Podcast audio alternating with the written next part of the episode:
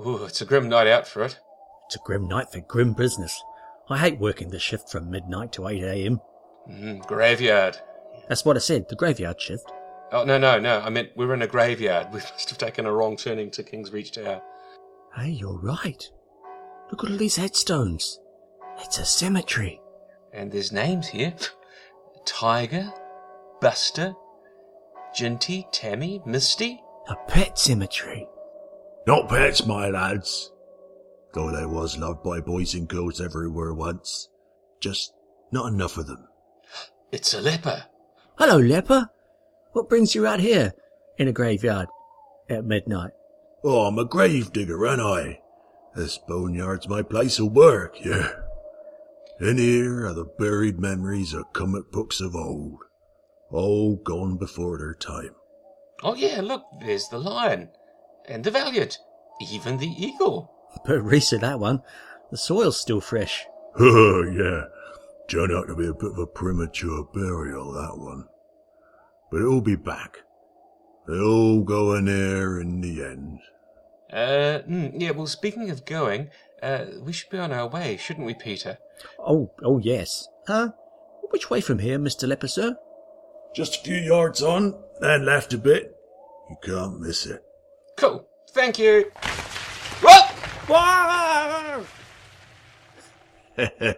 Right on target. Oh well, off to work.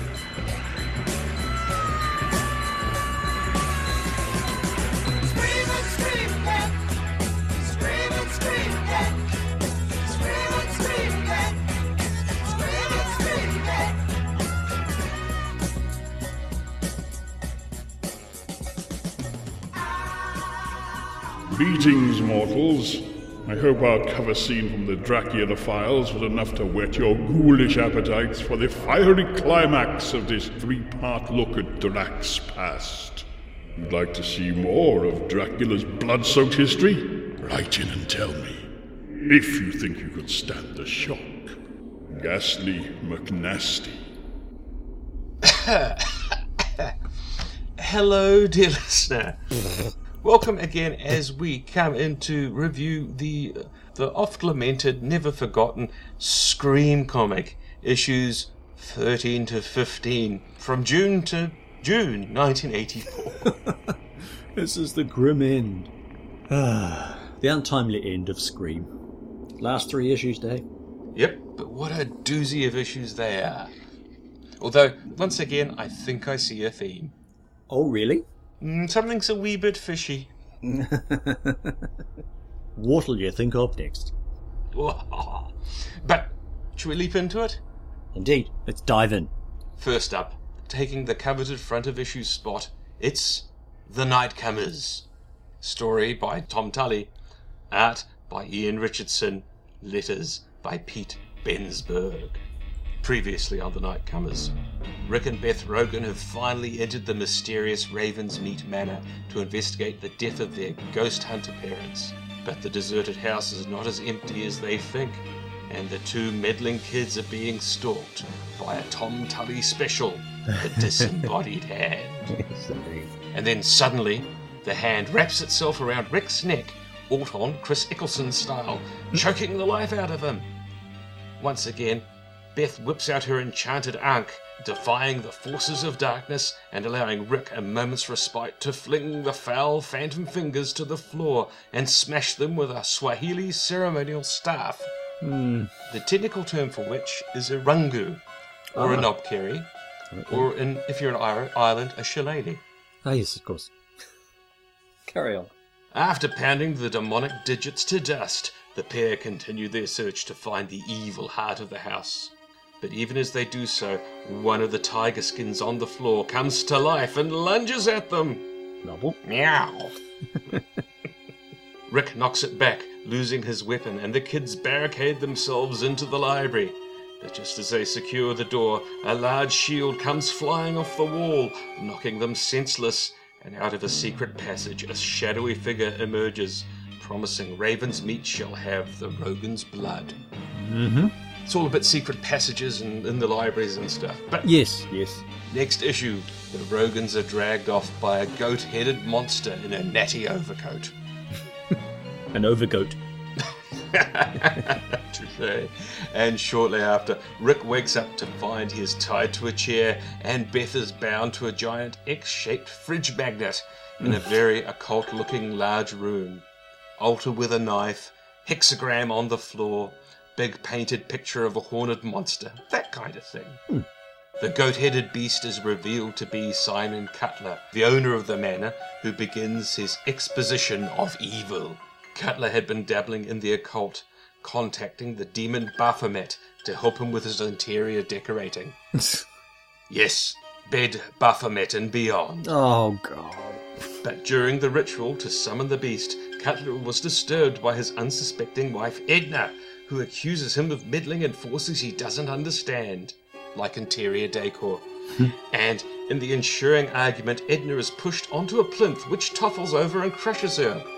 Hmm. DIY disasters, really. Terrified of calling the police, or even worse, Laurence Llewelyn-Bowen, Cutler chucks Edna's body down the outhouse well. Seen last episode, listeners.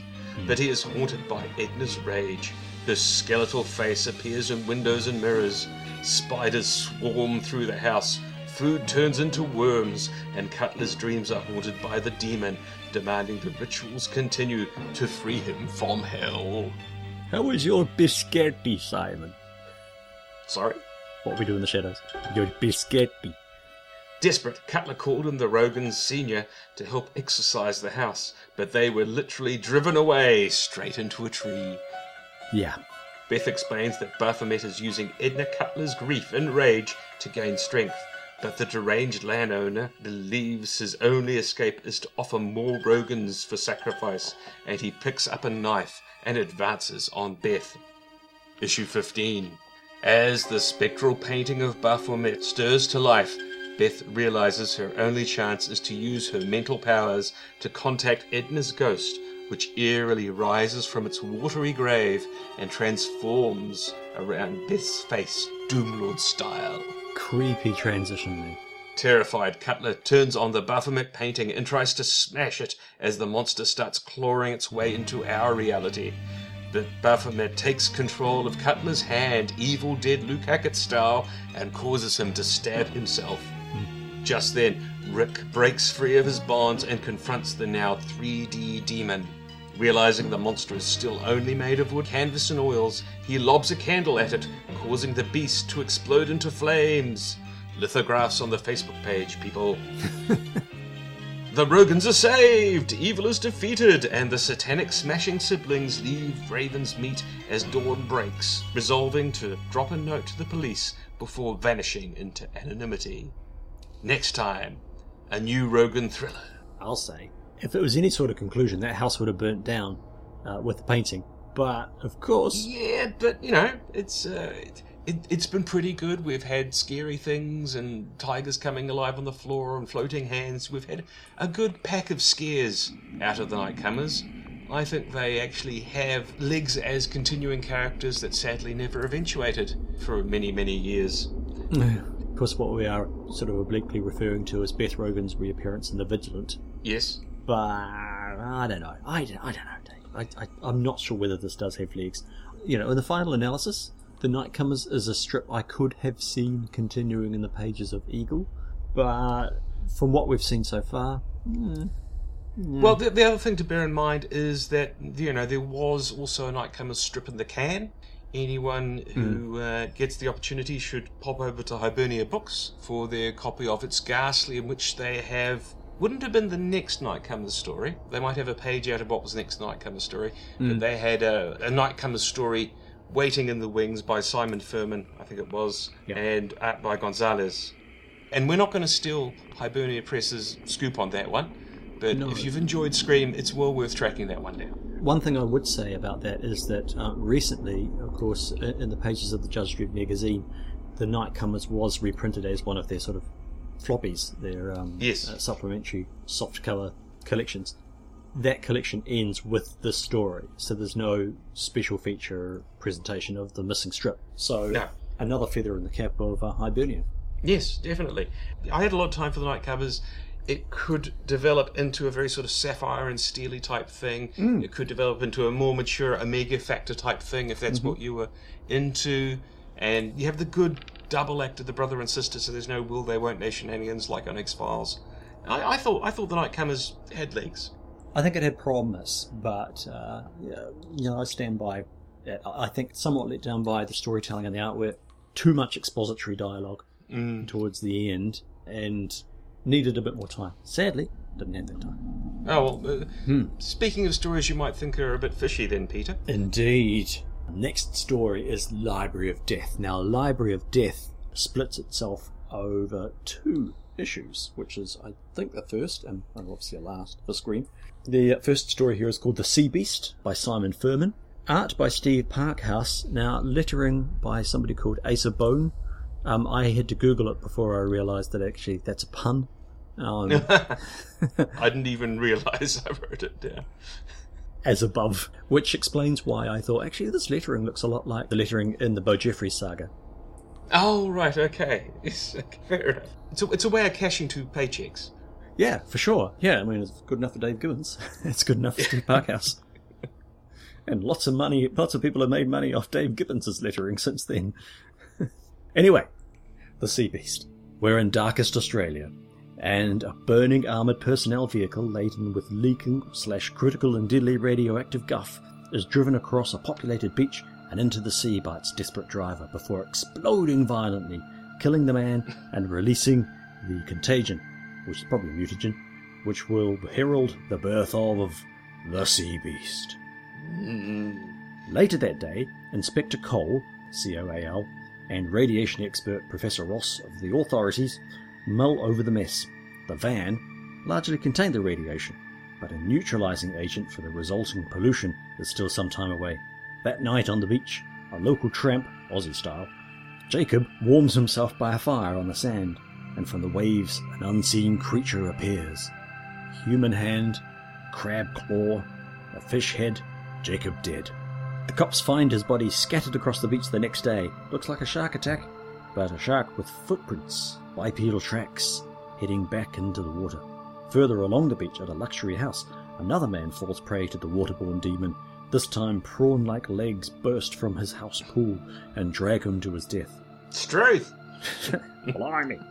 Cole and Ross return to the beach that night with a spotlight to look for the creature, and sure enough, from out of the dunes shambles a rough beast, an abomination exposed by the spotlight, a chimera. Cole shoots, but the bullets bounce off the sea beast's hide. Only a shock from the broken searchlight sends it back beneath the waves. Insert sea devil noises here. Yes, carry on. Next day, another techie, Dr. Tower, brings the anti-dispersal agent, and as Cole was scuttled with an injury on the night before, Ross dons the wetsuit to deliver the substance under the surface. Diving down into the murk, Ross gets a good reading from the Geiger counter. He sees lots of Geigers. Is a good reading a bad reading? Or is a bad reading a good reading? Well, they helpfully explain what a Geiger counter is, so you know, Scream hasn't lost its didactic bent. if it's a late rally. Uh, diving down into the murk, gets good reading, and brings out a syringe to squirt the agent about. But just as he does, the sea beast looms up and attacks. Even if Ross evades its jaws, one rip in the suit will expose him to the radioactive pollution. Trapped under the Hulk, Ross can only find the syringe to aid him, and he forces it into the monster's maw and watches as the sea beast warps and implodes, reverting to the sea creatures it came from. Yay, science! You know how he injects it into its mouth? Yes. Does that mean it's now got a crook jaw? Nice. Later, reflecting on the beach, Cole glows that all is well, but Ross isn't so sure. If another human came in contact with that pollutant, he hates to think what would happen. And surely, as he says this, on the beach, a young boy gets a mouthful of seawater and watches his hand grow claws. The end? Well, yeah. Yeah, it is, it is.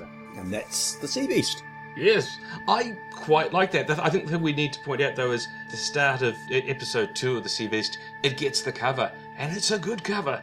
It looks suitably Simonic. Yeah, yes. It's you know it's, it's got a fish head, it's got prawn legs bursting out of its back, it's got a human hand and a and a crab claw and sort of dragging entrails behind it or something. It's Mm. yeah, it's it's gross, um, and it is. It's pretty pretty good cover. Uh, I think we're going to have an interesting discussion as to cover of the month. It is suitably horrific and monstrous. Yeah, It hasn't had the corner shaved off. no, no, no. It, it is B movie of the month. Yes.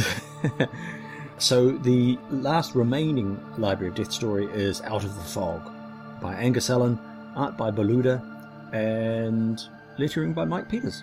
Mm. In a thick and sudden London fog, young Barry Hollis flees the orphanage he has lived in for years, suffering taunts for his living father, imprisoned, Barry thinks, for a crime of murder he didn't commit. Faces form in the fog as he runs, twisting, jeering faces echoing the orphanage taunts. But Barry is drawn instead to the figure of an old tramp who beckons him through the mist, and is, he is literally driven to the home of Runnock Mercer, who he's never heard of. Uh, but the ghost then vanishes and reappears in the window, and Barry finds himself inside. And in a study in the house is an old dead man and a suicide note mentioning Barry's father. Crikey, he was dead old. Dead old.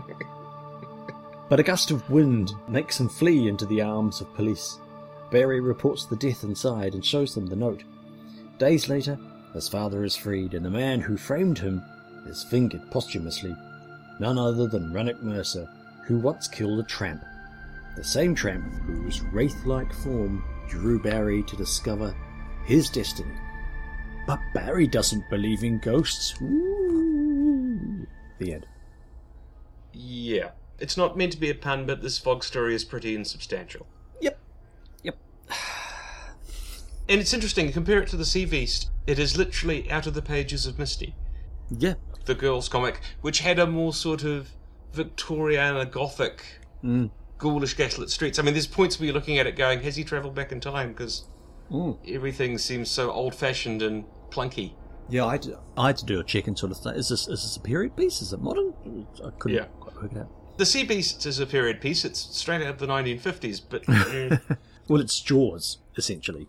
Yeah, although having said that though, it wasn't until I was listening to a description about you know more bodies on the shoreline and footprints. Um, I think there's a lot of DNA in this with the, the recent rerun of Hookjaw in 2000 AD. I don't know if you've been following it, but yeah. No, no, I've no. Hookjaw is a spiritual thing rather than a, a coastal thing. Yeah. Hey, while we're talking sharks, I wasn't, hadn't set that up, but yes, yes. On the subject of sharks, it's Shark Week on the thirteenth floor. Story by Ian Holland. We're not fooled. John Wagner, Alan Grant. Art, as ever, by Jose Ortiz, and lettering by Mike Peters. Now we return to the phantasmagoric plight of nasty Mr. Bullock from the Department of Housing, cast adrift in open waters on a collapsing raft, with fins above and fangs below homing in on him. He is, of course, a captive of Computer Max in the 13th floor. Bullock is snatched by a great white and seemingly made a meal of, but Max only lets him think that. It was some time later I let him be washed up on an island. And in time, any sandy island, indeed, quite alive and safe, and in one piece. well, well, well, yeah, yeah, maybe not safe, but for the moment it won't be. he rests under a tree and is struck on the nut by a coconut with a familiar, crackling face. Oh dear, yes. You're here all right, Mr. Bullock, but you're far from safe. The island sand erupts with giant crab claws, and Bullock is in for another assault, clasped and pulled and tweaked and crushed until he begs Max for mercy, and is only freed when he promises his victim family a five star hotel room and to treat all of his customers with dignity and respect. The island reverts to the lift interior, and Max frees Bullock, who's really been through the ringer in the last few episodes, chastened and sworn to secrecy. After all, who would believe him? now, I should pause to say that uh, this is another cover star. Bullock's um, crab, crab clawed fate is the uh, cover for issue 13, and it's lovely. It's a lovely cover. Yes. Max gave that poor man crabs after bagging nuts. Yeah. On to Max's check of attention. It's Cheesy the Wall Scroll. Max enlists the help of his hypnotized stooge, Bert Rudge, to seize young Cheesy, a wastrel with a spray can, nabbed defacing Maxwell Tower's west wall. Bert brings him to Max's lift, but the defender of the tower gets nowhere with this truculent youth, and so the lift doors reopen, and Cheeky finds himself on the top of a skyscraper. But no ordinary skyscraper. He's in New York, and he's on the Empire State Building. Terrified beyond his wits, Cheeky is promised his safety and release by Max, provided he scrawls his name on the building's side. Cheesy gives it a good go, but hanging as he is by one hand, it's a challenge. And he slips and falls. Straight onto a handy flagpole. Insert nutcracker sound. Insert Harold Lloyd theme here. Again, Max eggs Cheesy on to complete his work. And he almost does. But the pole snaps, and Cheesy falls again. From below, a crowd gathers. Look, up there. Is it a bird? Is it a plane? Nah, it's just some gooky kid with a spray can.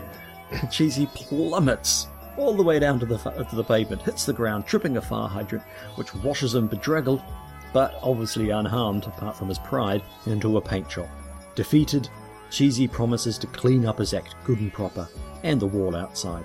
Max is so impressed. He considers having a word with the council computer about a cleaning job for young Cheesy. I really like the Cheesy story, actually. it's one of my favourite. My, my favourite part of the cheesy story, and it's, it's, because it spans weeks, is it, the tagline in seven days, splat. That's a long drop. That's. Ah, We're playing cards at the moment. I have a thought on Max's adventures, but we'll save it till the end. Yes, because we've got one last little tidbit uh, to leave us hanging. So the next week is quiet. Max looks after his residents until a visitor arrives, Wally Skegg, an insurance agent, who corners Max's operator Jerry and threatens with the own protection racket on him. Max has it all on tape, but Skeggs isn't threatened. So Max decides It's time for Wally to visit his 13th floor. Next week, a rat meets the rats. If only it was a loan shark, then it could be Shark Week again on. Uh, it's interesting. While you have the theme of horror and Scream, Max is sort of venturing into the realms of farce and, and humour. Very dark humour. But he's letting a few people go with their memories intact. Yeah, no, no good deed will, will go unpunished here. Yeah. Yeah, I, I, I do like that this last month is actually a bit about redemption. Although Bullock just basically gets frightened into he, he gets cowed into submission, whereas Cheesy makes makes a better decision, I think, and, Yes. and and and Max sees that. That's why I like the Cheesy story. Is it's not mm. actually about someone being punished; it's about someone given the opportunity to improve themselves. yes, or else they're in for a, a long drop off with a short rope. Yeah, I, well, I think it's part of Max's personality that he, he sees himself as a good computer. Yes. and, and likes to think he, you know, he's, he knows what's best for, for his tenants, and he ex- obviously extends that to the people he meets somehow. He's, he's good and cheesy. That gives de- Max a bit of depth, which, uh, you know, when the time comes, dear listener, we're not making a secret of it. Max is one of the characters who will survive into Eagle. Yeah, he'll go into publishing. Well, yes, but that's the thing. Max is, again, we'll touch on it later, but the Rogans don't have an arc. They're a bit like Sapphire and Steel, uh, which is good, I like it, but they don't have, at this point, much of a trajectory to follow. And, and we'll, we'll, we'll discuss that a bit more with the other stories, but Max is one of the few characters that's a character. And, and can carry on, and will do so. Quite spectacularly in some ways. Yeah, no, I'm looking forward to it. Speaking of uh, unfortunate characters, it's the Tales from the Grave, The Escape, story by Scott Goodall, art by John Watson. Is it John Watson? Jim Watson. Jim Watson. Because it's Victoriana, I keep on thinking of Dr. John Watson. Uh, art by Jim Watson, lettering by Peter Dark and Stormy Night. now, we have to cook the books a bit, dear listener, and flash back to issue number 12, just to keep things tidily. Young Billy White is an apprentice undertaker for old Jeb Morgan, and he was as greedy and unscrupulous as his boss. After the two fight about a diamond ring on one of their client's fingers, when the body of a wealthy American ship owner arrives to be prepared and coffined up for a return to New York, young Billy hatches a plan. Wah. Mm. After disposing of the body and modifying the lead lined coffin, Billy clubs old Jeb to death before ditching that body in the cellar and stealing the old Undertaker's ill gotten gains stolen from several years' worth of corpses. He then hops into the coffin through a secret hatch he has built and waits to be shipped to America and pastures new. The next morning, the coffin is picked up from the empty Undertaker's offices and put on the proud Yankee clipper, Sarah Rose. That night, Billy sneaks out of his cramped quarters and raids the galley for a drink and a haunch of meat, but he's discovered by the ship's cook. Desperate, Billy clubs the older man senseless with his leg of lamb and then pitches the body overboard before returning to his hiding place. And it's leg of lamb. He says it's a great murder weapon and a meal. Yes. it's bit gruesome. And I'm not saying the uh, 13th floor is the only one with any humour, but it's the most light-hearted. Five days later, Billy is still hidden when the coffin is unceremoniously lifted from the hold and taken onto the deck. Too late, Billy realizes his mistake and that the ship owner was to be buried at sea. Hmm. theme, theme. And as the lead line coffin hits the seabed, it held Billy White's corpse inside. He escaped, but only to a watery grave. The next Tales from the Grave story is meant to be a three parter. Uh oh. The man they call Dr. Death. Script by R. Hunter, who's uh, Ian Rimmer. Art, again, by Jim Watson. Lettering, again, by Stormy Knight. This is a story about a doctor called Fillory, but we start with the death of a coachman named Wenlock, whose horse loses a shoe during 20 on the motorway and crashes his wagon full of logs into a building. Dr. Fillory rushes to help with a convenient saw, but is stopped by a policeman who closes the scene of the crash. But the doctor's intentions weren't quite that benevolent, and inside his secret Frankenstein lab, he considered his bad luck on missing out on the coachman's uninjured arm, which would help him with his experiments in reanimating the dead flesh. It would be quite handy. you damn it, you bit me to it. Evil Dead Tom Tully style. It's something up his sleeve. Oh, God. So that night, he hires two local ne'er do wells, Fox and Hopkins, to dig up the dead body. That night, in issue 15, in a spooky graveyard, the two men graft away under Fillory's supervision until the body is exposed, and pulling out his saw, the devilish doctor removes an arm and leaves the two rogues to rebury the body, not realizing one of them has nicked his watch in the process. Hmm. While the doctor toils in his lab to reanimate the hand, the two crooks fall to fighting over the stolen watch, and Fox kills Hopkins before heading back to the lab to extort more money out of the doctor. But unseen by all, the hand has been awoken and starts to stir in its watery tank in the lab. Next time, death to Dr. Death. That's it. A- again, plugging Hibernia's It's Ghastly. Uh, Ian Rimmer does do a brief summary of where he thinks the story's going. Again, we're not going to steal Hibernia's thunder on this, but it's a very hammer horror climax, and I'm just going to shut the door. The creatures of the night. What music they make. Um, it's a very hammer horror climax. Um, you get your bursting into flames ending. Yay. Ends with a leper saying something very caustic. Yes. Bicarbonate of soda. Or something. I- and there's also a bonus script in there for another story that never quite uh, eventuated.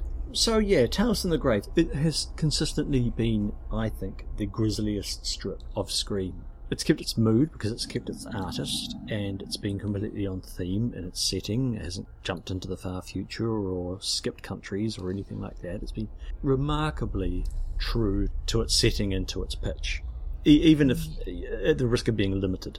Yeah, and I think we're beginning to see the limit. You know, Yeah. thieves falling foul over stolen goods. Yeah. We're beginning to see the limit of the storyline.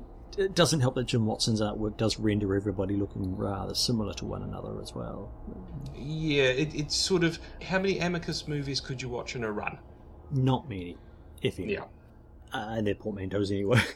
But I have in my notes here worth a collection. I think that would be quite a nice, handsome collection. Keep it in colour. Yeah. And as I say, you've got consistency there. You've got your theme. There's probably enough there to to do a good job. You know, you might want to mix them up with a few ghastly tales or something, Mm. just so they don't become too samey. Because they're, they're short, sharp shocks. Yep. Your adrenal gland will run out after a while. True. But I can see why it didn't transition to Eagle Oh, oh yeah, yeah. would- by that token. yeah, would, would not have been appropriate for Eagle. Yeah, I think it's it's actually too mature. It's relentless and it's cruel Mm. and it's grim, um, and as I said, it's it's it's grisly. But in that, it's been inventive. I've been genuinely surprised by some of the endings. I like that the escape hasn't, or at least it's avoided the usual. And he boarded the Titanic ending. Well, that's, that's true. So, yeah, can we call it an uncelebrated gem? I think it's the it's maybe one of the most screamiest scream stories in Scream. Yes. Yes. But speaking of portmanteau screamy stories, Indeed. Let's uh, continue with the theme with ghastly tales. So we have three uh, this issue. Yeah. Uh, first one, unlucky for some. Now these uh, ghastly tales are usually not credited to writer, artist, or letterer. I wondered whether unlucky for some, which of course appears in issue 13 very nicely on theme, may have been illustrated by Dave DeContest. we, we've got to be a bit careful with our artist picks, Peter. Have got in trouble recently on the Facebook pages with that. We do, but listener, if you've got some better suggestions, or even accurate suggestions, or even correct suggestions, please do tell us. it's Yes. the only way we'll learn. 13 photos. So there are 13 panels, and unlucky for some, mm. issue 13. And it tells the story of a young boy for the first 13 years of his life. So there's a photo a year of one of his birth, uh, growing up, so forth. He's got the usual upbringing, a few hints for later. There's not much here on me here. I get more later, and then I get bigger, etc. By year seven, he's attacked in his home, and a year later, he's making a very slow recovery. But by year nine, he's in trouble with constant sickness, and by 10, he's admitted to a special clinic. Grows fast at year 11. There's only a bestial x ray for him at year 12, and then at the age of 13, on his birthday, a photographer's last shot of an attacking beast. A 13 year old hmm. boy fully transformed into a werewolf, Or a werelion. or a wereboy, or a teenager. A where on earth is the ministry of defense? Yeah, so that's unlucky for some. I believe I've read somewhere, and I I might be misattributing this. It's young Master Tomlinson. Ah, well, that would fit. I, yeah, that would fit. I can sort of see him rubbing shoulders with his Punch and Judy man story.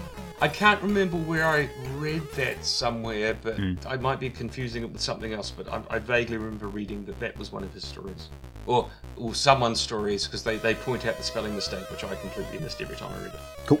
So issue 14 is Dumb Animals. Uh, Matt Foster is a big game hunter and keen on new entries for his trophy room. So keen, he sneaks into the Coolong Game Reserve. Sounds like it should be in Australia, but I think it's in Africa.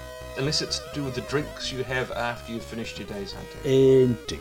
So he sneaks in under the warden's nose and returns later to mount a new antelope head for his den wall. To the scolding of his friend, Matt's not moved though. Next morning he sneaks into the reserve and finds the animals almost lined up in front of him, ready to be shot. Quickly, he guns them all, but they don't drop because they're cut out dummies. And a voice out of the panel announces, The decoys did their job well.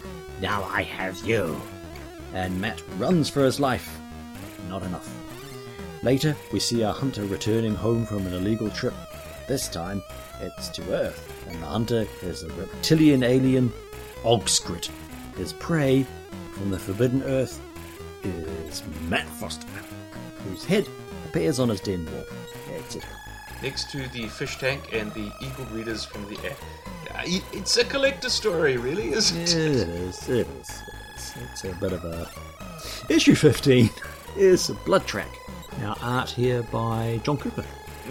Motorbike enthusiast Gary Stedman is racing his 1000cc bike out on the open road when he hits an old man, not a tramp. It's an important plot point. Uh, knocking him into a ditch to die while the cowardly Gary flees the scene. Nobody tracks him for the hit and run, but a week later he notices a smear of blood on the bike windshield, and one that can't be wiped off. so he switches bike with the local dealers. But it too collects a bloody smear when he nears the site of the hit and run on a test drive. Distracted, he hits a tree and is hospitalized and needs a transfusion. But all the blood vials in the bank have been smashed, splattering blood everywhere.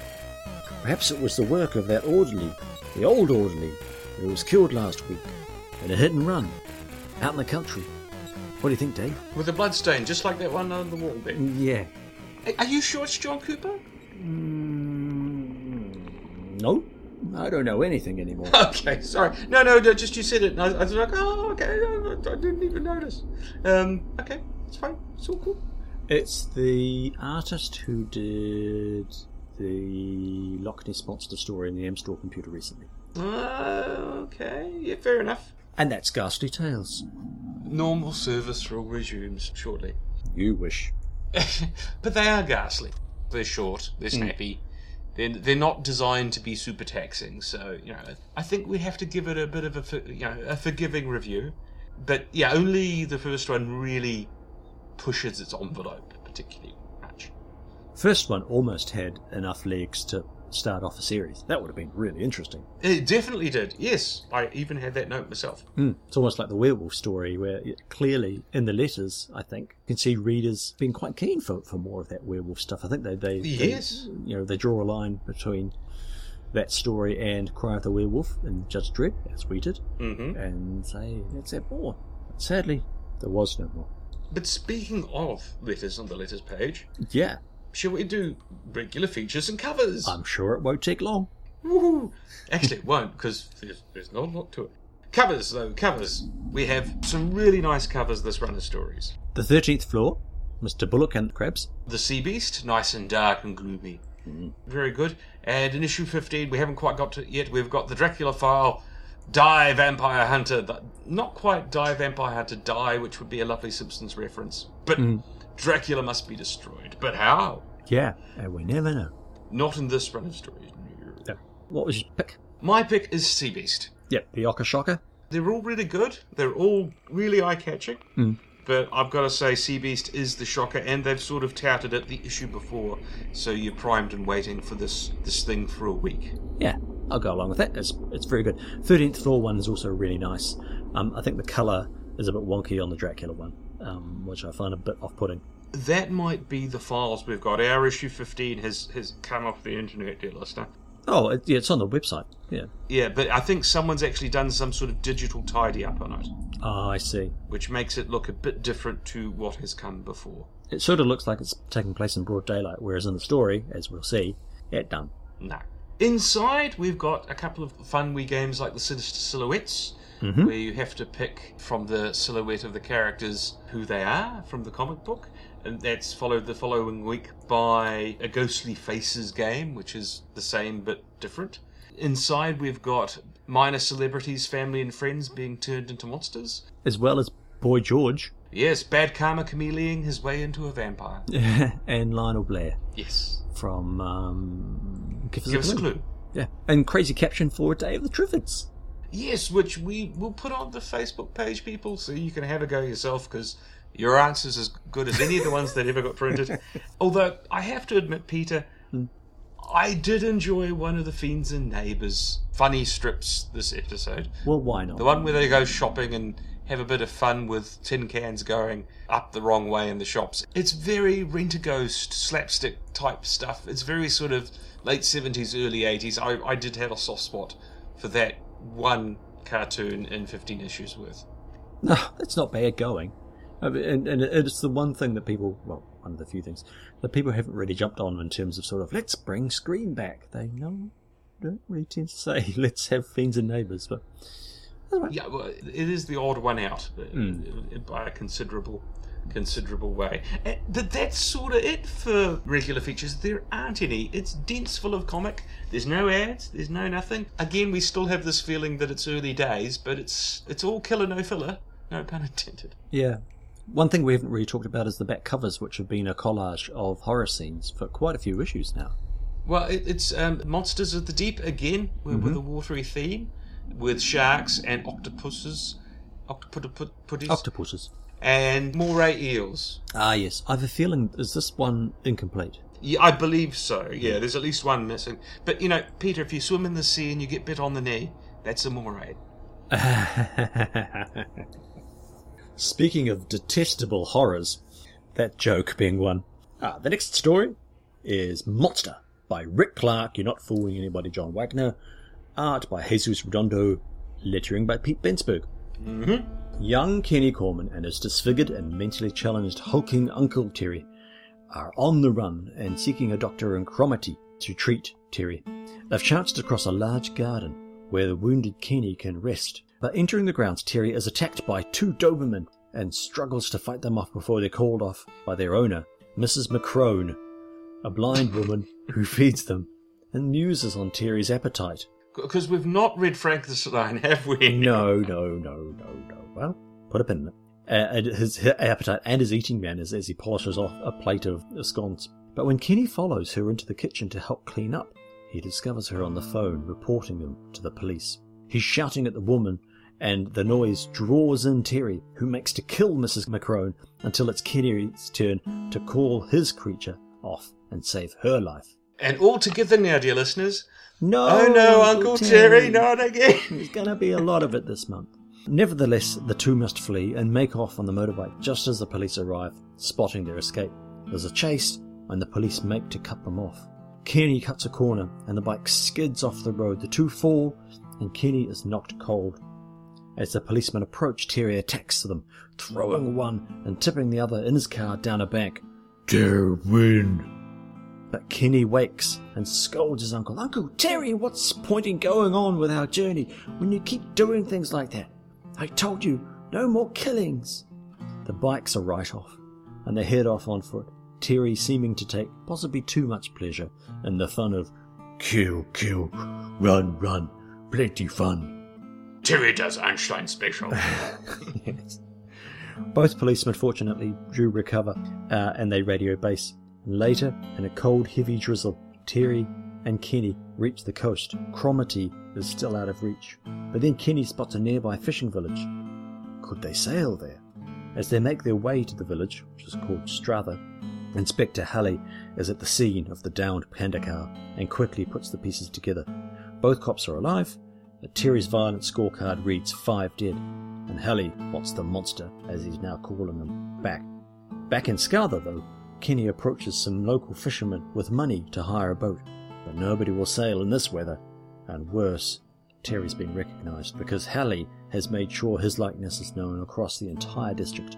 The result is inevitable, although Kenny does his level best to prevent Terry's deadly score increasing, threatening ultimately their own friendship, just as Terry is about to club a fisherman to death with an oar. The police arrive just then. and she was really unimpressed. Terry and Kenny leg it to the nearest boat. If they won't rent us a boat, we'll just have to take one. Next week, Swim? What swim? we continue our nautic, naughty nautical theme. Uh, but that's Monster. Um, I detect a real shift in, as I sort of described before. Terry's starting to like the killing a little bit much, and I, I wonder if, if this had been an Alan Moore storyline, where would this have gone from here? But it's John Wagner, um, and we will see where it goes, of course, because Monster will have a second life. I have to really be honest. I found it really hard to get into Monster. I don't know why. It's the melodrama of it, perhaps. I don't know. But once they're sort of out of the house and, and littlest hoboing their way across the countryside, Yep. it doesn't seem to grab me as much as 13th Floor or Dracula File or, or The Nightcomers, even. Hmm, that's fair enough. It's not so much, a, it's not a horror. It's horrible. There's a monster in it. Mm. but it doesn't have that horror edge, which is probably why it's perfect transition into Eagle. But again, we've also got this other situation. We have characters, and they have a story, and it's got legs. It doesn't stop easily at the end of an issue. There's always something happening. Yeah, okay, maybe the problem is that, as you say, once they leave the house, the whole backstory of Terry's family is gone. Mm. And and Kenny's family. They're just two other victims at the, at the beginning of the story, and it's about Kenny and Terry. But I have hope that this relationship and Terry's change might be enough to sort of keep us going. But I don't know. We'll, we'll see. I do vaguely remember it all from the days of Eagle, and I don't I'm not saying it's bad, don't get me wrong, but it's the one I'm least engaged in, which is very surprising, I find. Well, of course, in the pages of Eagle, we've got something a little bit similar going on with the brothers. So, Uh, yeah, but even there, because it's a freak accident uh, in the Brothers and Eagle, the monster has reverted from being a normal boy. Terry is a, a figure of real, you know, people with deformities were locked in the attic. mm, It's not that you say, oh, Victorian times. No, Yeah. there were places you'd send relatives right into the 60s. You know, it's. if you've seen The Crown, yes. No, I, ha- I, I haven't watched The Crown. It's- Okay. But there are evidence of it happening through well, Kennedys and people like that. Speaking of gothic horrors, of course, Dave. Ah, well, yes. Rounding us out, we end as we started with The Dracula File. Script by Simon Furman, art by Eric Bradbury, letters by John Aldrich. In a story I like to call Transylvanian Cutaway. Yes. Again, I'll just make a wee note here. In the Hibernia books, again, we're not going to steal their thunder, but there is an interview with Simon Furman, and he does refer to becoming the placeholder writer for Dracula File, and at one point doing a whole script, don't know for an episode or for a story in a night. And I wonder if this might be it. If it was, it's a jolly good one. Oh yeah, not not knocking it, just adding a bit of local colour, as Dracula does to the locals. Previously on the Dracula file, it doesn't matter because all this is in the past.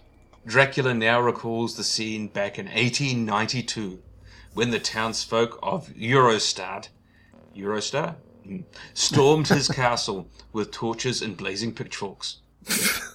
What? Dracula shouts down his defiance from a high balcony before slipping out of an escape tunnel to feed on the defenseless victims the brave men had left behind in the village. That's crafty. Yes, here's one he made earlier. Yeah, uh, that, that's that, that's good game, Dracula. Meanwhile, the rabble break through the castle doors only to be met by a horde of undead minions, including a pretty young girl who proceeds to chow down on the hapless rioters. Meanwhile, back in the village, not a prisoner reference, the cunning count finds the fair maidens of the village hidden in the local church and uses his malignant mesmeric influence to entice two women out for a bite to eat. Several hours later, a coach arrives in the terrified township, and an Englishman, Alexander Quinn, and his gigantic mute manservant Carl disembark on their mission to end this evil. Next issue Dracula's Dinner Guests, which I assume is a reference to Bram Stoker's Dracula's, Guest. yeah. Hmm.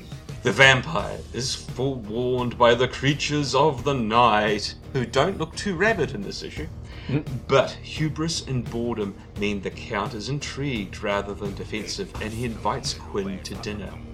Carl is sent to the servants' quarters, where he is accosted by two of Dracula's vampiric slaves. But the giant makes short, silent work of the fiends before staking one and defenestrating the other. Let's be honest, if you're a giant, all work is short. true. Meanwhile, the gloves are off as Quinn confronts the Count with a cross explaining he seeks vengeance for the vampirization of his wife during Dracula's last trip over the UK border, but he is stopped by the Count's all too human thrall and butler Reeves, and Dracula advances on him, the vampire hunter becoming the hunted. In issue 15, back in the front, of the comic, huzzah! Suddenly, Carl appears. He too has a score to settle with Dracula, and as the two titans struggle, Quinn throws off the malevolent manservant. Dracula overcomes Carl and sends him reeling against a wall, but Quinn lobs some holy water at the fiend, burning his face like acid and sending Dracula retreating to the roof, where he calls down the elements, knocking his pursuers back with a bolt of lightning. As Dracula lifts the stunned Carl to throw him off the roof, and in the nice cover image, not at daytime, hmm. Quinn grabs a branch set ablaze by the lightning and strikes, lashing out at the vampire, sending him tumbling down into the abyss below the castle ramparts. But beware, notes Quinn, he may yet rise again. And rise I did, says Dracula, in a tell not show single panel cutaway about would be devil worshippers reviving him. But he is ready for Stachys now, and this new vampire hunter will surely die. never the end. and no next time card or anything. Attention, Simon Furman. I would very much be interested in a Quinn and Carl series. Well, that's that's one of the things with the Dracula file. He sort of acknowledges he was writing this as a holding pattern thing. Mm.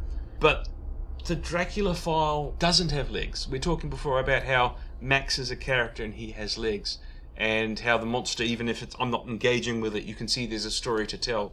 Hmm. The cat and mouse game of Starkus and Dracula can't go on forever. And as a comparison, by issue 13 in Eagle, Doomlord 1 had ended. Yeah. So you you have to have the point where you introduce this other set of characters, or you have to introduce other people to hunt Dracula, or another storyline to keep everything rolling. And that's why I was a bit dismissive of this whole thing where he said, "And how did he recover? Oh, some magic.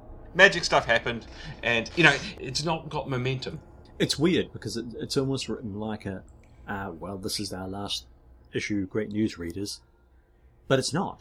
It's not. No, they didn't know that. But that's why it's really odd they don't have a, a, a next time cutout. Although, I, again, I do wonder if the issue we've got for issue 15 somehow been doctored, and that's a scan from something else, or something's been tidied up, or something. Don't Again, know. it seems to be the one that's online. Mm. I felt like I got more out of this episode than I have in some previous episodes of Starkus. Yeah. I, I, I think that, that, that Quinn and Carl, well, Quinn in particular, has a backstory fed in a couple of lines that I was waiting to get from Starkus, and I didn't because Starkus Mm. has become this unstoppable force meeting an irresistible Yes. blah blah blah. And as you say, it's a cat and mouse game, which becomes progressively less exciting as it fails to draw anything else in. Bar these Yes. two men chasing each other around the place. Yeah, yeah, the, the, the, there is a shelf life to that sort of. Not, not to say that they couldn't have developed it in many interesting ways, but how that would have worked is a bit of a, a grey area. But again, Dracula as a character, you can do anything with Dracula except get rid of him. yeah. And in fact, Dracula does appear in the annuals um, to come. Yes. In a manner of speaking. And will appear in the recent Scream and Misty revamps. Mhm. And we say things must end and the cat and mouse game can't go on forever. Yeah, that gets resolved. We might cover that one day. Yes. But that's Scream. there are little bits of history and little bits of stories and little bits of fragments and things that get reused in the holiday specials, which we may get round to covering. Mm. But at this stage, we're at the point where Scream stopped. Yes, and as alluded to, it didn't stop out of design. It was hit by the printer's strike. Well, was it? Yeah. According to Barry Tomlinson, that was the first blow, and the second blow appears to be that management were nervous about it. Yeah, I, I, I would put it the other way around. Scream was had positioned itself simply by being the wrong comic for the English market, which since the days of Eagle had always rebelled against horror and stuff like that to make the executives nervous. So there were institutional reasons why when the printers strike came, and there was some other industrial action that required some other stuff to happen as well. Uh, again, leave that to Hibernia to sort of poke around with a bit. But there was a reason why Scream was the first on the block to go, Yeah, it's like several vehicles sort of going into a tunnel and only a handful come out at the end. which is a plot for a ghastly tale. Oh, yes. I mean, it's, it's Dracula all over it. Yes. But yeah, uh, sadly, that, that's your lot. Subsequently, in the annuals, as you say, Dave, and in It's Ghastly, with splendid work done by David McDonald at Hibernia and, and his team of, of writers and researchers, you could tantalizingly almost mock up some issues to follow, but they wouldn't be the issues that we, were, we, we would have liked to have got. That's it. One other thing, just the Scream being the way it is, and there's evidence of managerial tinkering and fiddling. You know, Terror of the Cats is the one story that hasn't lasted this run, but I only found out subsequently to our doing coverage of it that was pulled. The ending had to be completely rewritten. It had to be wrapped up in three issues. Hmm. There were things going on in the background that made Scream less tenable. Hmm. I get the feeling that it, that it never stopped being tinkered with, actually. Yes. Uh, and, and it just bewildered me that, that the the amount of ads in it was so few, and I can't work out why. I don't know whether anybody's asked that question. I wonder if it's because we, we're comparing it to Eagle. Hmm. And the thing is, Eagle was yeah, high print cost, lots of color pages in its early run. They didn't have the ad space set up to sell, maybe, in the early issues of Scream. Hmm. Or they were trying to push it and get their market share and get their, what is it, three months worth of stories or whatever. There's a minimum number you get before the match latched and dispatch starts playing a factor to it, which Conrad was talking about. which if we're talking three months it got and nearly got a fourth from there as as we mentioned um, there are some some specials some of which are really worth looking at. And hopefully we will cover those in time. But taking a wider overview, Peter, to, to Yeah. use our traditional system, what's your pick for best and worst? oh indeed. Uh, look the best for this month i am uh, look i'm going to stick with the 13th floor. Mhm. but i would place the dracula file as a strong second. I i did appreciate the little vignette that we had. You? I'm actually going to say Sea Beast. Yeah I know it sounds weird, but it's it's a proof of concept for something that could have two week portmanteau stories. Works for the Tales from the Grave. Why not push other things out? And Tales of the Grave, while it's been great for what we've seen, the sea it's like Dracula. The seams are starting to show a bit, so hmm. you've got to be able to tweak the format and tweak a few things along the way.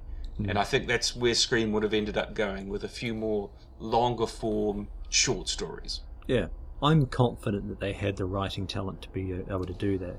Jamie Tomlinson, Yes. future of Scream, I think, just in the, in the two stories he's provided. Simon Furman, uh, he's just started in the job being an editor, Mm-hmm. just starting the job of writing copy, and we get that run of Dracula file out of him. He did The Sea Beast. He also did Terror of the Cats, batshit crazy ending. but it hung together. Mm. Yeah, we've seen stories that just fall to pieces and, and sort of peter out, you know. Something landed. Whether it stuck that landing or not is open to interpretation. So yes, it had the capability to survive. I just don't think it had the manage. You know, the manage. If if it wasn't the printer strike, it would have been something else. Mm. Shame though, and yet, you know, it, it endures. And we will see the legacy of it in Eagle in some things. I, th- I think there's a bit of there's some stories coming up in Eagle that, mm, yeah, apart from being directly imported, bear some of the legacy of Scream. Yeah, I would agree. Yeah, uh, I think possibly it's been to Eagle's strength that Scream has been around, and it's maybe set a bit of a shift in Eagle. But under different circumstances, it could have been the horror equivalent of 2000 AD that everyone really wanted it to be. How long would you have given it? If it stole Eagle's lunch, Hmm. it could have lasted into the, the late 80s, I think. I think there's a point. There's a point where, where nothing that isn't 2000 AD survived. Yep. I think the, the problem would be 2000 AD had established itself to grow up with its readership. Mm-hmm. I'm not sure Scream would have had time to do that. No, it would have, it would have needed a yeah a good left hand turn Yeah. to do that. I mean, ambitiously, possibly up to 1990, but I think realistically, maybe 1987, and I think that probably would have been it for Scream. The ground was changing. Yeah, there's a point where Eagle does a it zigs where it should have zagged, I think, and Yeah. and yeah, Scream would have had, had this similar problem. And your listener, well, that's about it, really. Ah, don't you have a nagging feeling we've forgotten something? What, like an authoritative voice on UK horror history, or a first-person account of from when Scream came out? Well, yeah, yeah, something like that would be good. What do you think? Ah, we'll fix it in post. I've got all these podcast editing books from the local lending library. They were in the neo tele necromancy section. Oh, oh, that reminds me. I- I've got to return all these back issues of Scream before the head librarian starts chasing us. What's it been? 45 years? It'll be fine. Fine, get it? Library humour.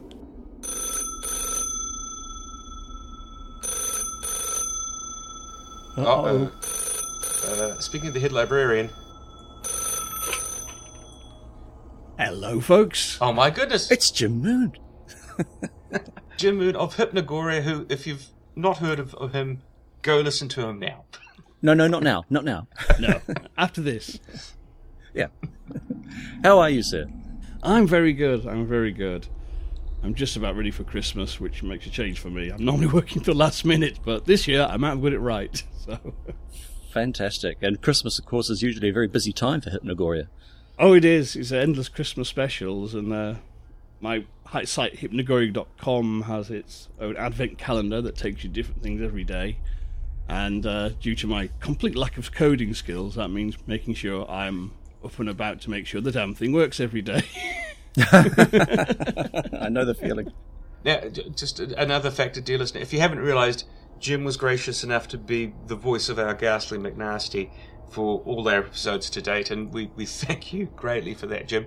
that was great fun to do. Oh, good. Did you have a ghastly in your head since the days of reading it? Because it comes to mind that you're actually our first native Brit who would have actually been getting these issues at the time. Oh, absolutely. Um, I mean, I used to get 2000 AD and actually used get the Eagle as well regularly. And I remember just seeing an ad in 2000 AD for the first issue of Scream. And I was like, yep, I'm going to be all over that. and uh, I got all my comics delivered from the local newsagent. You put in like a subscription and they deliver them along with the papers. And they used to come Saturday morning. So they had a glorious run of uh, what fifteen or so weeks where every Saturday I got two comics rather than one, and um, yeah, then it stopped. and there was much gnashing of teeth, much pestering of the newsagent, going, "Where's number sixteen? Where's number 16? Strike on, son." Were those teeth being gnashed the original uh, plastic fangs from uh, issue one? They did get used, actually. I mean, around the same time as Scream, in the UK, a popular toy for a couple of years was a horror makeup kit uh, that was uh, signed off and uh, designed by legendary makeup artist Dick Smith, who did the effects Oh, for The. Godfather and um, The Exorcist. Yeah. And you got this kit, and it had like fake hair and fake blood and various bits of makeup, obviously. And but the big thing was you got something that Dick Smith made himself, this kind of gelatine-based thing called Flex Flesh, and you got uh, all these uh, like plastic trays of wounds and scars. And you sort of mixed it up. It was kind of like like uh, gelatin, just like a jelly, really. Uh, a, a non-savoury one. Don't eat it, kids. Uh, and, uh, and you could you then just got spirit gum and glue all this crap to your face and uh, pull it off later with eye-watering pain. But um, I, I did a lot of makeups with this to, to anyone who would sit and receive my attention, an awful lot of myself. And obviously, you had to do a vampire, and the, the plastic fangs from Scream could get used a lot, even though they didn't fit too good. But uh, you know, you had to. You know, it's the law. plastic of fangs course. must be worn. Yeah. And after that was the spider, of course. Oh yes, the enemy of windows, and um, don't point out the window. It'll mark. that's, that's the phrase I co- associate with that with that particular novelty item. Thanks to my mother. Though my sister did get ambushed by the spider quite a few times, Excellent. uh, which is rather bad because she's actually properly arachnophobic. so- Oh, Well, she is now. yes, well, I might have had a hand in that. Yes. and that was it for free gifts. It was a shame. No Scream Spinner, as per Eagle in 2000 AD, but you could have had quite a bit of mileage from Tat, I guess, with Scream, because it's a very physical medium. As you say, the dressing up and the participating lends itself well to you know the activities of youngsters. Absolutely. I mean, I think kind of back in uh, those days of comics, you'd always get a free gift with issue one and two, maybe issue three, and then it was kind of you might get one just completely randomly. Uh, for no hmm. reason at all, and it was either due that the title was needed a sales boost, or IPC or DC Thomson had got a large consignment of crap from somewhere they were going to offload as a promotion. So occa- not so much with 2000 AD. It happened occasionally, I seem to remember, but more so the DC titles. Every now and again, your Beano, your Dandy had come with some kind of candy bar that was normally appalling. you know what I mean? It's kind of oh, there's an overrun of these, and that's to try to you know, drum up some sales. Eagle had the Spud gun That's right. Yes, yes. Which was pretty good. I remember actually. It worked. and the infamous 3D issue. Imagine if Scream had gone 3D. Well, if it'd been around long enough, it would have been. Because there was that not a revival of 3D, but kind of a craze for it in the UK. And at the time, um, Eagle did the 3D issue.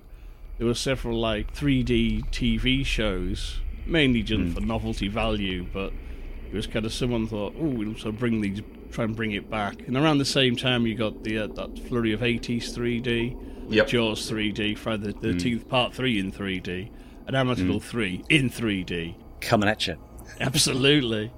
so, I mean, it's kind of Scream would have been superb for that uh, treatment. Yeah. At the time, do you recall if it actually had a, a an impact on the comic reading public, the, your, your mates at school and things? Did Scream make a splash? people were quite excited by it because it, um, I mean, at the time in the 80s, horror did have a somewhat different cachet. I think now it, it's seen as a lot more acceptable, thanks to you know Supernatural, Buffy, The Walking Dead, all the all the video games were like Resident Evil and stuff like this. It's, it's something. It's, Horror's quite mainstream now. In the 80s, uh, we were still coming off the back of well, first we, we had the in, in Britain we had the big video nasty scare, but then we'd had all the ridiculous satanic panic about heavy metal and being too violent, and you know for Britain as well as uh, say for for you guys in your part of the world, you know, in the fifties you had had a scare over horror comics, and horror comics had been something that the comics market didn't do and they shied away from. So it was kind of really any sort of horror comic that appeared because Marvel UK launched a couple of like short-lived ones that ran for a couple of issues and then stopped. So to get like one of the British publishers, you're doing a traditional British weekly comic, anthology style, large format, black and white. That was quite exciting. Because one of the draws of 2000 AD was that often there was really, really uh, weird and scary stuff in there. And I, you know, there was a lot of excitement about Scream. I remember at the time of people, you know, were talking about it in in the schoolyard, as it were. And uh, and again, there was much kind of, what's happened to Scream? Why has it stopped? Where's it gone? there wasn't one this week. Did you get one? No, I didn't get one. So yeah, I think it did make a big impact, and certainly, I mean, I think you know one of the first kind of comic fan sites I came across online was, was the Scream fan site. You know, in the very late nineties. You know what I mean? And a lot of people remembered it, and maybe it was a case of it burned brightly but burned shortly. But all the same, you know. There's a whole generation of kids who sort of, you know, what for 15 glorious weeks we had a horror comic of our own, a prop, you know, a proper one, not kind of a reprints of American stuff, and that was fairly unprecedented. Uh, well, I say unprecedented. Of course, there were two, been two long-running girls' titles, Spellbound and Misty, but you know, boys couldn't buy a girls' comic. that was absolutely taboo. You, you might get to peek at one if your sister or a cousin bought it, or you saw one in a dentist's or a doctor's waiting room. But you know, you weren't allowed to buy a girls' comic, which was a shame because like Misty, uh, what was a fantastic title and very much kind of a huge influence on on the format of Scream. Al- Although uh, the limited amount I have seen of Misty, it's very much more a, a, a gothic, creepy title rather than Scream can be a bit full on with you know cats lacerating babies and Uncle Terry running around breaking necks and taking names. Maybe more supernatural than uh, visceral, Yes. as you say. Yeah. Well, I think so. I think kind of Misty was kind of more sort of sophisticated and suspenseful and sort of chiller territory, whereas Scream I always felt sort of leaned more into hammer horror and the sort of schlock approach. It's quite it's quite interesting to compare the two because in many ways that they're both uh, would fit together. I was I've always kind of surprised that there were reprints from Misty turning up in Scream, knowing how IPC and Fleetway can be a sure, bit, yeah. can recycle, shall we say? But it's interesting uh, because both comics never really nailed what 2018 what Eagle did, which was to have these sort of iconic characters to carry strips for you know for years and years. I mean, Eagle obviously had Doomlord, Dan Dare, 2000 you know, Strontium Dog, Judge Dredd, whereas Misty didn't really have an ongoing character-led series like that. It was always short stories and sort of longer serials. Curse of the Cats in Scream could have run in Misty quite easily. In fact, there, did, there is a very similar story in Misty about cat goddesses returning to, to wreak havoc. Oh yes, yeah. I think there was a cat amulet giveaway in, in one of the issues. Oh, that's Sort of right. Yes, yeah. that. Lucky Black Yeah. Cat Charm. Yeah. Whether, Scream would have developed that, I don't know. But I suspect he would now, because Misty ran for about couple of years. It clocked over hundred issues, but they never they never cracked that a way to have a, an ongoing series. Mm-hmm. I think Scream was interesting. 'cause You had the Nightcomers, which potentially could have done that, and then the mm-hmm. Dracula file, I, th- I think, you know, had potential, but at the same time, it is kind of I think, as you mentioned, how long can you use cat and mouse with Dracula? Why what I love the Dracula file, the, the last sort of few episodes, include and including all the uh, reappearances in the specials. You are in this sort of endless sort of time loop of I nearly got him. Oh, he got away. Did you stay with Eagle through the, the run of Monster and Max? Uh, did you get Eagle to the end, or did you? I, I know there's a point where Eagle doesn't grow up with its readership, and in fact does the opposite. I think. I was getting Eagle anyway, and so I was still getting it. And I kind of drifted away from Eagle when I got to like my sixth form years. Uh, and whereas I felt 2000 AD at that point was, as you say, growing up with the reader, it was getting a lot more sort of knowing, and and Tharg was getting a bit worryingly groovy. But but the Eagle then it absorbed was it Action Force and uh, and it started sort of gobbling up a few of these sort of kiddie comics as I saw them uh, that you know were very much aimed at a younger readership. I always felt kind of Eagle had kind of once it lost that glorious all colour formula, it just started to feel like an other boys comic. I was still buying it mainly for Dan Dare and Doomlord. Although there's- there was some other good stories in the run, but I felt it kind of it lost a bit of its identity. But when it st- when you start get to into the uh, the hatch match dispatch Yes. kind of Yeah. formula and it- it's gobbling up other titles, I knew from experience that was usually a sign that this title itself didn't have long before there was a bigger shark in the water. Normally Buster, who would uh, swallow it up. Ironically enough, our cat's named Buster, and he swallows a lot of things. We've yet to come to the tiger years of Eagle, but I, I'm assuming that there's a little bit of, of a tug of war there, just just in how it, it's posited on the cover, uh, Eagle and Tiger, but they're almost given the same sort of space. And uh, oh crikey, there's probably a, an episode in that on its own, isn't there, Dave? yeah, we, we are probably getting ahead of ourselves a bit. Certainly are. As a developing mind being influenced by these horror comics, Jim, anything stand out to you as formative, especially given your uh, your future as a, a, a horror podcaster and commentator? That's one of the, when Scream came out, it was just at the age where I was um, seeing like a lot of the Hammer Draculas for the first time. I just discovered that you could go to bigger cities and there were comic shops where you could get proper American comics, not British reprints. And uh, like the all the first sort of collections and reprints of the original EC comics were just starting to become available. So Scream was very much exactly at the right time and the right age for me and, and certainly kind of the, the sort of contemporary 1980s Dracula does still to this day I think it's a shame we don't have some kind of a Dracula franchise running in the way kind of you had the Universal Dracula saga but more importantly the Hammer one uh, which does have a strong continuity uh, uh, despite kind of a few soft reboots along the way. But I've always felt kind of yeah, it's we're still roaming the world for the old monsters you know what I mean? And if it, the 1980s Dracula franchise was to be in the pages of Scream, I think that's a worthy legacy. But uh, you know, I, I I have a great admiration and love for horror comics, and you know, this one was mine really. As I say, because it only lasted so briefly and then stopped so abruptly. I think that adds to its legendary status. It was like it just vanished back into the void in many ways. So without any sort of explanation, or which was good because you always dreaded uh, that issue of a comic that had the great news inside, chums. You know, oh, really? Yeah. Oh no.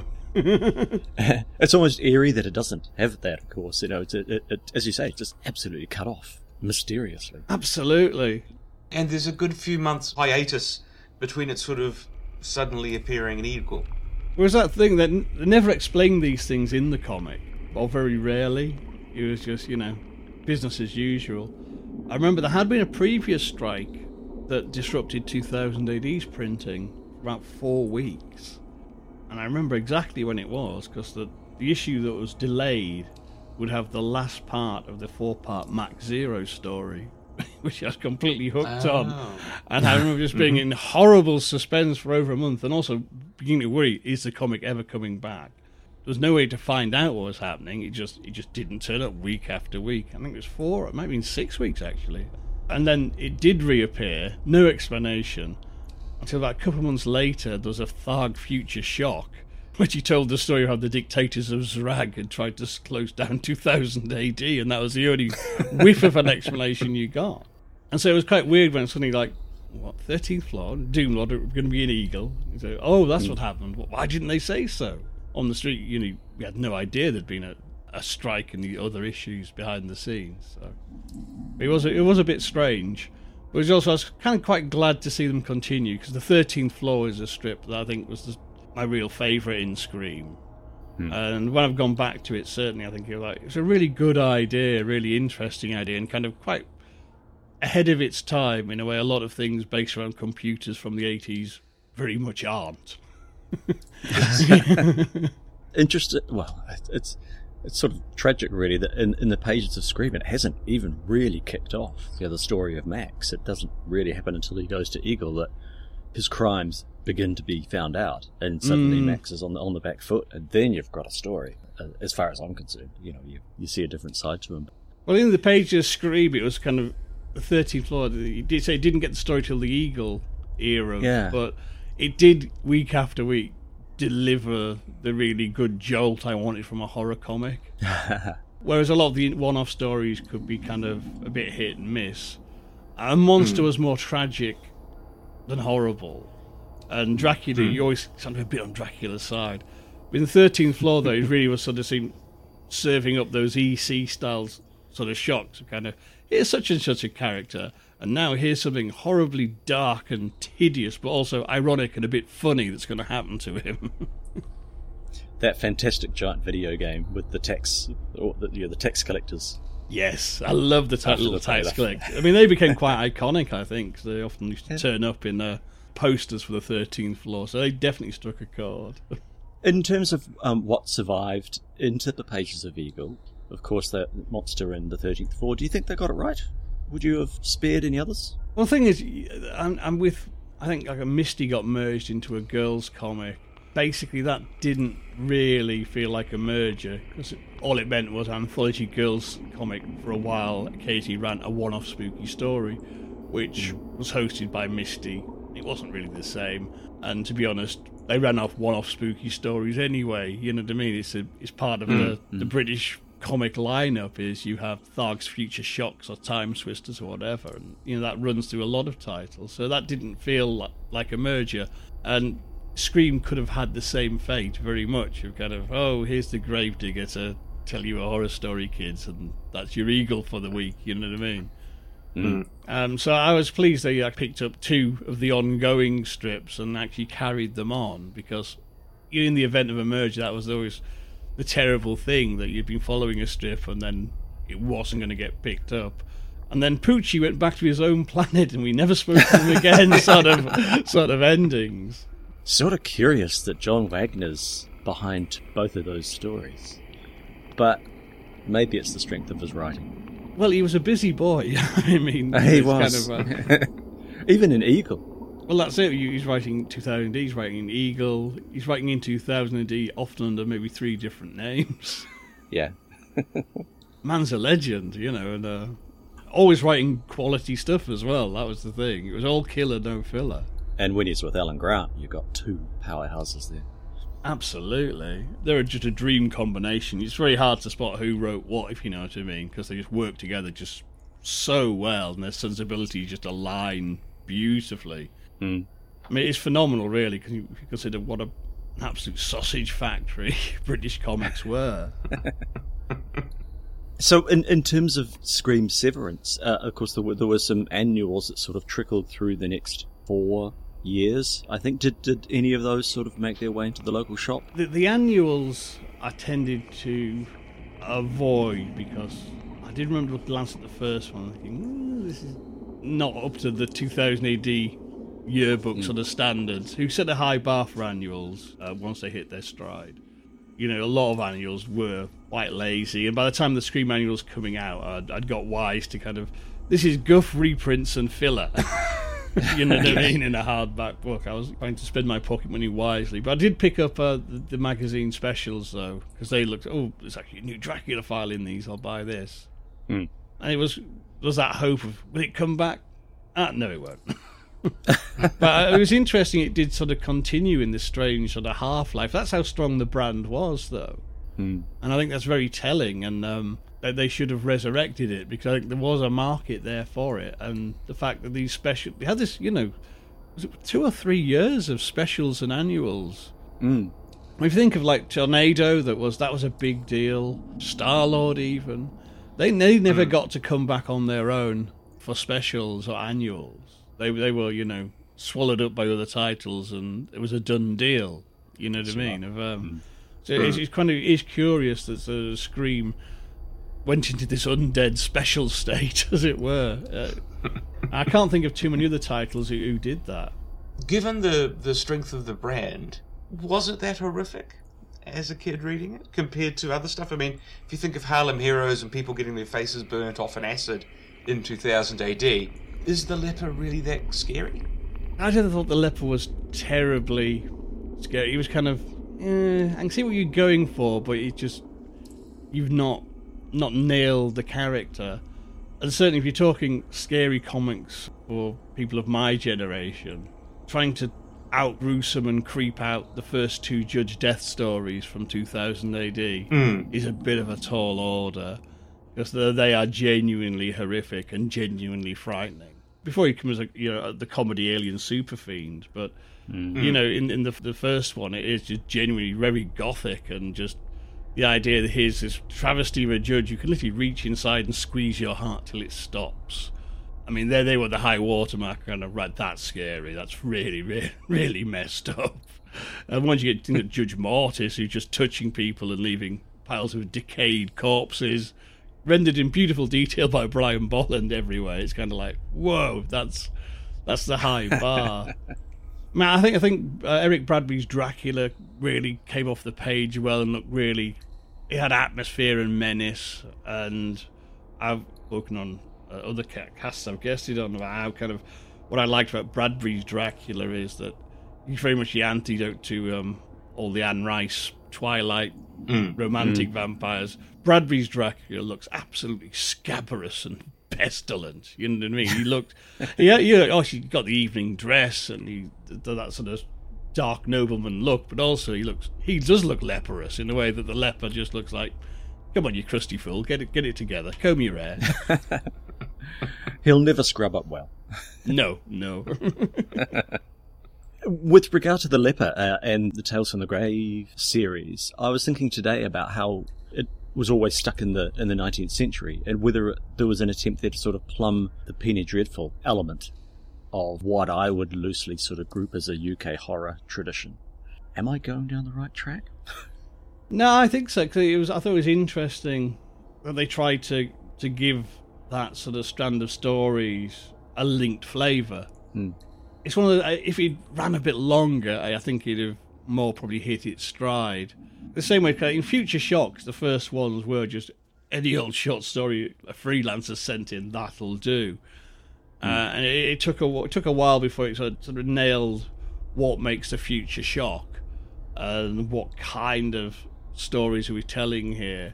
Well, if you look at the early ones, they're very much a grab bag of all sorts of different science fiction stories, and then they, they gradually get the idea that you really just have to be a shock at the end. The Tales from the Grave, the idea of say, a grave digger, and you've got all these period set stories. I mean, it is opening up the door to, to go and play in the world of hammer horror and uh, have fun with all the old gothic classics. Use all those big dressing up box of classic horror tropes. Uh, that was a nice. I thought it was a good concept. Um, although I don't think it really came to fruition in the actual run of Scream. But it was interesting because it's very easy to set up. Oh, here's a character; and he'll tell you a story. That's a classic way of doing it. But to make more of it than that is rarer, shall we say? So yeah, hats off for them for uh, getting the concept down. Perhaps the leper needed to be responsible for some of the bodies. There's a story. Well, absolutely. I think you know if he'd ran on, that that's something that probably would have come because that's often how uh, these things go. I mean, everyone knows of the you know the great pulp hero, the Shadow. What a lot of people don't realise is the Shadow was originally just a host for crime stories. Mm. And, he, you know, uh, he made such an impact that they put him in a story, and now he's forgotten he, he started out as, as a story host. Pulling the clock forward to the present day, have you been following the new Misty Scream Halloween specials and- and the such recently? Uh, yes, I have sort of bought them sort of faithfully. Uh, I've had a lot of fun with them, but it's it's not quite sh- shaking off that old feeling I have going, "Mm, it's just another special. You're not bringing it back properly, are you? There's something that kind of wakes up my inner grouchy teenage man. of kind of that kind of like, "Uh, uh, I'll take it, but are you going to do it properly? Come on, bring it back properly. Go on. You, you know you want to. and certainly, I think that the oh, while the nature of these sort of anthologies are they've been a bit hit and miss in the content. Generally, when they, when they have landed it, you go, no, there's potential here, and it's kind of a shame because I mean, Kek-W did this wonderful uh, revival of Black Max. That's you know a four part story being told over four or five years. It's kind of irritating that most people will pick up and just read an episode and go, well, that was interesting, but goes nowhere. And you know, it's kind of, eh, you know, come on, have a bit more faith in it, Rebellion. I think you know, there's a big market out there for Scream and Misty. Although I would say the specials have felt more like a Scream venture than a Misty venture. Mm. Misty's very much, really, just there in name only, and the, kind of stories they're doing are more Scream than Misty.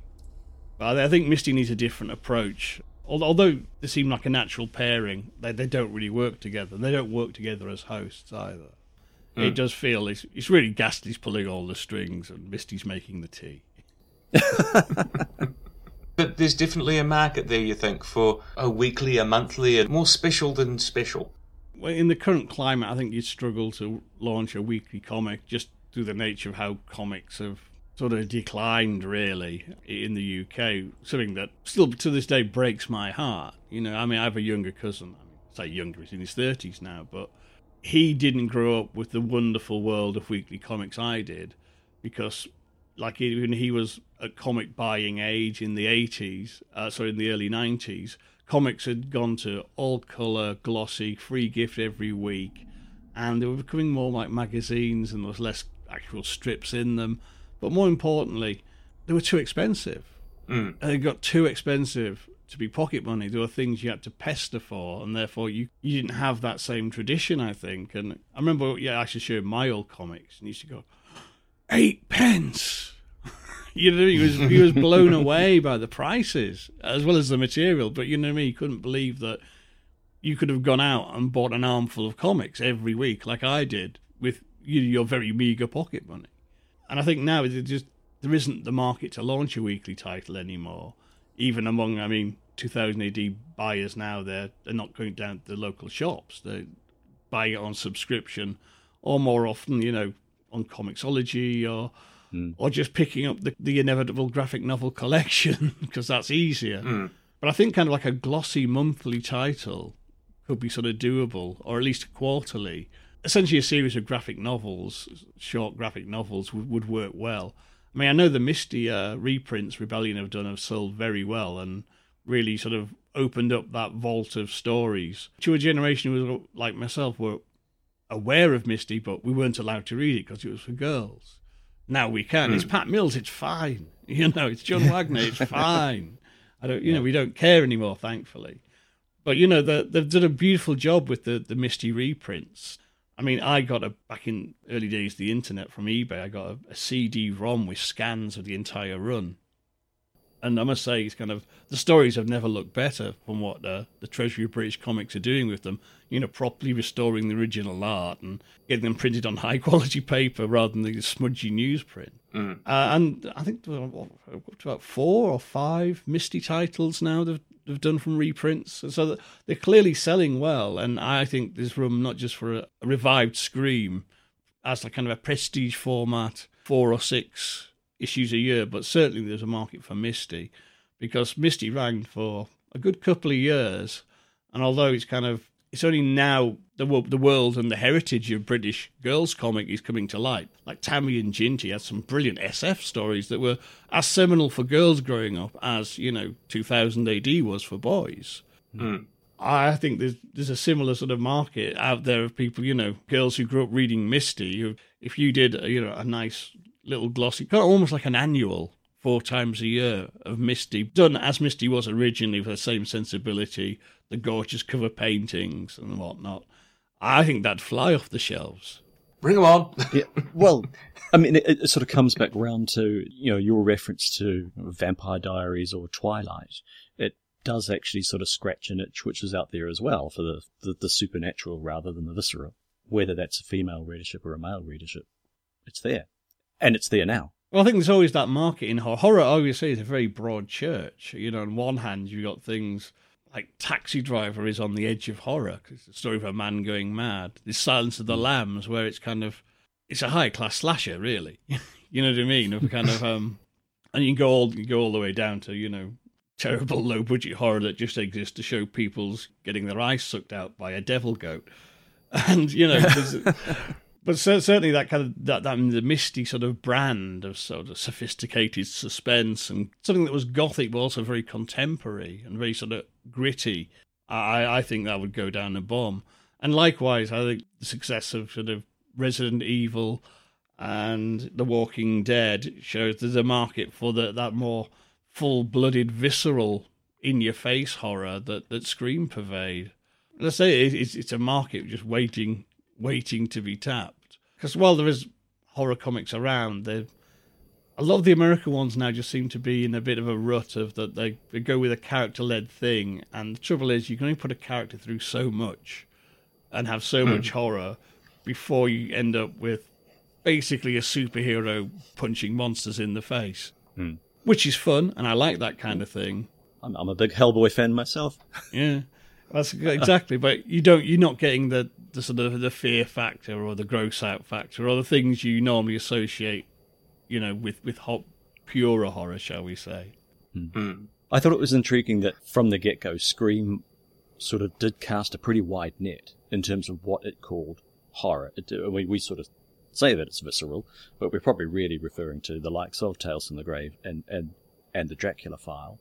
Um, but also in the Library of Death one offs and the Nightcomers and Terror of the Cats, which it struck me as being a bit of a, a pitch towards the James Herbert style of sort of paperback. I don't want to call it schlock because I'm pretty sure you have some some very strong views about those books, Jim. But, you the, know, the correct correct term is paperback nasties. thank you. Uh, that's what, that's what they were called. That, that's actually where we get video nasty from. I see. Yeah, it was a publishing term. Now I've forgotten. Paperback nasties. That's what the rats and uh, all the uh, usually animals attacking people in visceral ways. and the books that followed. they were they were paperback nasties and gave us video nasties. So there you go. Aha. Because uh, uh, I guess some of those ended up as being Amstor computer stories in Eagle. And for a while, Amstor and the Scream one-offs are sort of sitting side by side, and they really do show a breadth of what you can do with sort of a short twist in the tail. It doesn't, you know, it could be a period piece, it could be could be set in the future, it could be contemporary, it could be a monster, it could be a slasher, it could be supernatural. But but Scream is sort of pitching for all of those marks, and one of its keystone characters is one of the great characters of English literature, the Count himself. I was going to say, next, thank you very much. There just seems to have been so much potential there. I could have gone in so many different directions. I've got I've gone all wistful. I have enormous affection for Scream and can talk about it for a long, long time, but uh, try not to drift in just, oh, I remember that one. so nostalgia loops. Are there any you particularly remember, or any that, that have stayed with you through the years? Um, there's a Library of Death story that really stuck out. It's a stereotypical setup. There's a haunted house and a, and a supposed medium, and it's all just a scam to rook people. Uh, But there are real ghosts, and it ends up with these real ghost-like demons sort of showing you they literally are pulling this guy's strings. And you go, I've got him under my control now. all done with wires. Yes, and I, that's the one. And I always remember that, that was continuing to kind of, ooh, that's really creepy. I mean, And uh, a lot of the, the 13th floor I look forward to every week just to see what kind of mayhem Max was going to unleash this this time, you know what I mean? Because you, and you knew it'd be good. It always delivered. I guess there's even a little bit of folk horror in um, the drowning pool in, in one of the very early issues as well. You know, the witch's ducking pond, which has the you know the skeleton at the bottom grabbing at the kids. Oh, absolutely. I mean, that, I guess that was directly inspired by um. There's a British public information film called Oh, Dark and yes. Lonely Water, voiced by Donald Pleasence, and featuring a figure, a hooded figure that actually, if you look at the profile, that I'm pretty sure that's where Ghastly McNasty came from. It's the same kind of monk's habit, but with uh, built-up shoulders and the really sort of long, sort of pointy hood. I'm pretty pretty sure that that's where it came from. The other thing I actually loved as a kid was having the proper comedy editor like Tharg. I mean, for little kids, it is sort of quite fun to kind of certainly when 2000 AD first came out and I was seven or eight, there was debate in the playground: was Tharg real? Um, ridiculous as that seems, but I think that that's part of the charm of these things. So you, you do it with a straight face. But I thought with Scream they had this marvelous hook. They sort of had it a bit with Star Lord and the idea, you know, your secret leader giving you messages and stuff. Not so much with the big E into in Tornado. With Ghastly McNasty, they really, I think, that hit something very similar to the Tharg concept that had a lot of mileage and a lot of humour, but also it gave a great spur. Was you know, you had the ongoing thing of readers sending in, "What did you think Ghastly really looks like under the hood?" Mm. and, and that was just a, a great impetus for kids to send in art and get prizes. And I mean, 2000 AD did this very well over the years. I remember they had a, a design an alien sort of thread where for a good probably a year or something, kids sent in their own version of aliens. And I think they had another one, design your own bounty hunter. And they sort of used to Tharg could throw these things out and uh, encourage you know readers to send in drawings on a certain theme, and that always worked really well. And so they you know come up with you know what's Ghastly really look like. That that was a brilliant just spur to draw kids in and get them involved. And I think part of the longevity of 2000 AD and Eagle was the fact there was this interaction with the readers. You say interaction sounds terribly primitive, you know, writing letters to an editor or sending stuff in, but hmm. the, the fact you could do that, a lot of comics didn't bother, and they didn't have that hmm. kind of forum of where you could get a letter printed or a drawing printed and win some money. Get some investment. Yeah, absolutely, and that builds the hmm. readership, and it makes it kind of. It's like you're not just a reader; you're part of a club. Yeah, a sense of community. Mm. Of course, they had to go and spoil it all by showing us what Ghastly looked like under the hood, but that didn't. That never happened, as far as I'm concerned. That's, that's uh, completely. No, no, that, that didn't happen. Like Crystal Skull, that happened in the universe next door. Yeah, Yeah, yeah. the comedy special covered coaster. the cautionary what if tale. oh, lovely. I think we've done it, haven't we? I think we have. Thank you very much. Thank you so much, Jim. My pleasure. Oh, that was a, a joy. It's been lovely to have you. And listener, if if you come to us by some bizarre maze of consequences, which means you've never been to Hypnogoria, please go there now. You deserve it. You, it's, it's, it's well worth the effort. Indeed, that's one of the British longest running podcasters now. Mainly through stupidity and persistence on my own part rather than anything else. But yes, locked up 10 years now in the archives of talking about weird stuff and old comics and bad movies and all sorts. It's a public service, and, and such a treat, and, and such a treat to have you on with us. Thank you very much, oh, my pleasure. You've been an inspiration. Oh, thank you. Dave. I feel like we should be getting Jim to record one last ghastly voice for us. Perhaps. Oh, okay. Perhaps we're not actually talking to Jim after all. and He's always been ghastly all along. Not for the nervous. Scream. Uh, and with that, dear listener, we're done with Scream. and we're done with 2020. Hooray! Talk about horror. now, we both wish you a happy and healthy and safe Christmas, wherever you may be. Yes, indeed. Keep the cold outside and the warm inside. And it's a good night from me. And it's a very good night and very best wishes from me. Good, Good night. night.